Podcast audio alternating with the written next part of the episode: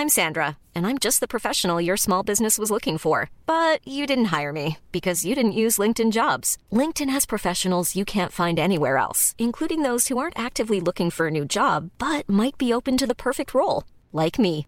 In a given month, over 70% of LinkedIn users don't visit other leading job sites. So if you're not looking on LinkedIn, you'll miss out on great candidates like Sandra. Start hiring professionals like a professional. Post your free job on linkedin.com/people today.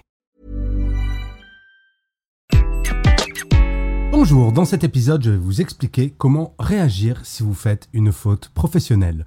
Je suis Gaël Châtelain-Berry, bienvenue sur mon podcast Happy Work, le podcast francophone audio le plus écouté sur le bien-être au travail. Alors, nous n'allons pas nous mentir, nous avons toutes et tous fait des fautes dans notre travail.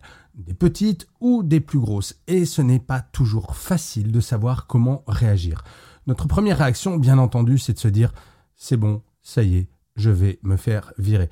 Alors, bien entendu, l'idée, c'est d'éviter cela, mais surtout d'arriver à en tirer du positif. J'aime beaucoup ce proverbe japonais qui dit Le succès, c'est savoir tomber sept fois et se relever huit.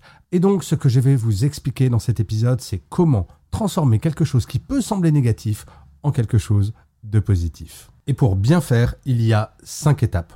La première étape en cas de faute, c'est d'accepter le fait que l'on a fait une erreur ou une faute.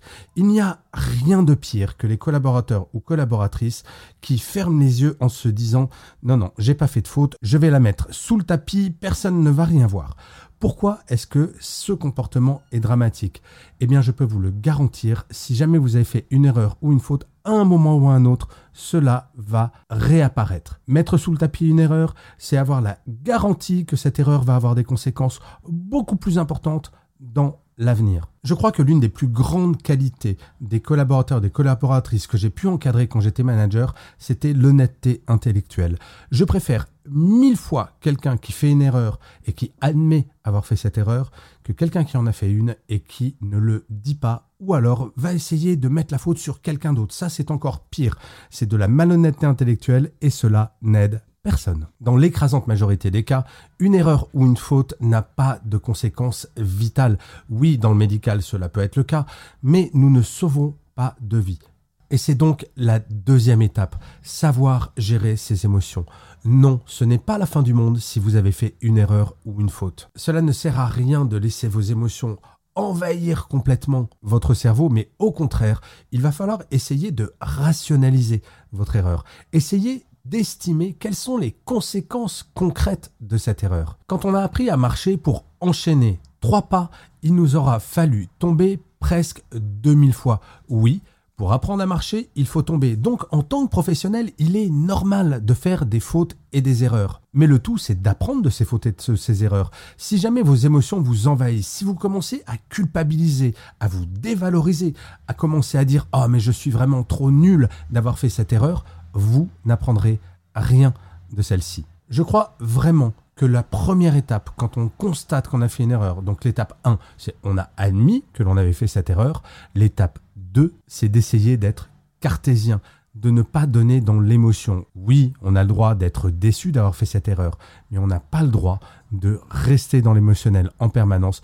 Il faut apprendre de l'erreur. La troisième étape, bien entendu, c'est d'analyser cette faute, de comprendre les tenants et les aboutissants. Qu'est-ce qui a fait que cette erreur a été commise? Je peux vous garantir que quand j'étais manager, s'il y avait un collaborateur, une collaboratrice qui venait me voir en me disant, voilà, j'ai fait telle erreur, voilà pourquoi j'ai fait cette erreur, ce qui m'a amené à penser que je n'étais pas en train de faire une erreur et de m'apercevoir après, eh bien j'ai fait une erreur, j'ai analysé absolument tout le schéma, j'ai compris pourquoi cette erreur a été faite et je te propose solution. Eh bien, cette phase d'analyse est absolument fondamentale. Il ne faut surtout pas aller voir votre management en disant j'ai fait une boulette, je sais pas pourquoi, je sais pas quoi faire. Ce que l'on attend d'un professionnel ou d'une professionnelle, c'est justement d'avoir cette capacité de recul pour analyser le pourquoi de l'erreur. Ce qui nous amène à la quatrième étape, d'aller voir sa direction, son management, pour apporter des solutions. Ce qui est extrêmement important, ce n'est pas de ne pas faire d'erreur, mais c'est au contraire d'apprendre des erreurs et de savoir les gérer. Encore une fois, sur une journée, nous faisons toutes et tous des erreurs, des petites et des grandes. La personne qui vous dit je ne fais jamais d'erreur, eh bien il y a deux possibilités. Soit cette personne est totalement mytho, soit cette personne ne fait rien. La seule façon de ne pas faire de faute ou d'erreur, c'est de ne rien faire. Et vous m'accorderez qu'un collaborateur, une collaboratrice qui ne fait rien, franchement, on peut s'en passer. En fonction de l'importance de l'erreur ou de la faute, il faut que cet entretien avec votre manager soit plus ou moins formel. Pour une petite erreur, il est largement suffisant de communiquer à la machine à café ou avec un petit email ou une réunion informelle. Si la faute est vraiment très importante, avoir un rendez-vous formel, extrêmement bien préparé, en mettant en avant que vous avez parfaitement compris les causes qui ont amené à cette erreur ou à cette faute, mais surtout que vous amenez des solutions, à ce moment-là, vous allez voir que je ne dis pas que votre manager ou votre manageuse sera heureux, mais en tout cas, vous n'allez pas vous faire virer, car encore une fois, ce que l'on demande à un professionnel, c'est de savoir gérer toutes les situations, y compris les fautes et les erreurs. Il faut bien garder quelque chose en tête.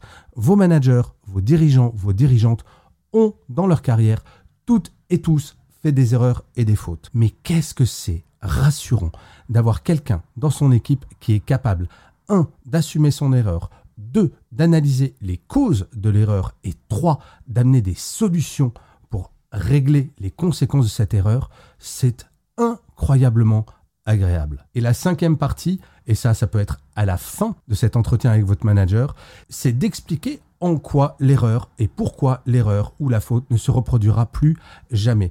Vous savez, c'est dans l'industrie du nucléaire, il y a le droit à l'erreur qui est donné. Et ce droit à l'erreur, pourquoi est-il donné? Si un technicien sur un réacteur nucléaire fait une faute, je peux vous garantir qu'il vaut mieux qu'il dise avoir fait une erreur, sinon les conséquences seraient, vous le comprendrez bien, catastrophiques eh bien, il y a tout un process qui va faire en sorte que le technicien peut expliquer qu'il a fait une erreur ou une faute, ensuite on va corriger la faute, et ensuite un process va être mis en place pour que la faute ne se reproduise plus jamais. Vous savez, j'aime bien les vieux adages, et on dit l'erreur est humaine. Eh bien oui, l'erreur est humaine, quel que soit son domaine d'activité. Le tout, une fois que l'erreur a été faite, c'est de faire en sorte que cette erreur ne se reproduise pas. Je n'ai jamais reproché à qui que ce soit dans mes équipes de faire une erreur. Ce qui peut être grave, ce n'est pas l'erreur, c'est de répéter la même erreur. Et c'est pour cela qu'en tant que collaborateur ou collaboratrice, si vous faites une faute, il faut en tirer du positif et garantir à votre management que cette erreur ne se reproduira plus jamais. En tout cas, ce qui est important de bien garder en tête, c'est que ce n'est pas la fin de votre carrière professionnelle, Bien au contraire, si je faisais le compte de toutes les erreurs et fautes que j'ai faites dans ma carrière, et ma carrière commence à être un peu longue maintenant, la liste serait incroyablement longue. Apprenez de vos fautes, apprenez de vos erreurs, apprenez à communiquer autour de ces erreurs et de ces fautes, mais en aucun cas cachez-les. Ça, ça serait la pire des choses à faire. Je vous remercie mille fois d'avoir écouté cet épisode de Happy Work ou de l'avoir regardé si vous êtes sur YouTube. N'hésitez surtout pas à vous abonner sur votre plateforme préférée. C'est comme cela que Happy Work durera encore très longtemps. Et en plus, de vous à moi, cela me fait très plaisir. Je vous dis rendez-vous à demain et d'ici là, plus que jamais, prenez soin de vous. Salut les amis.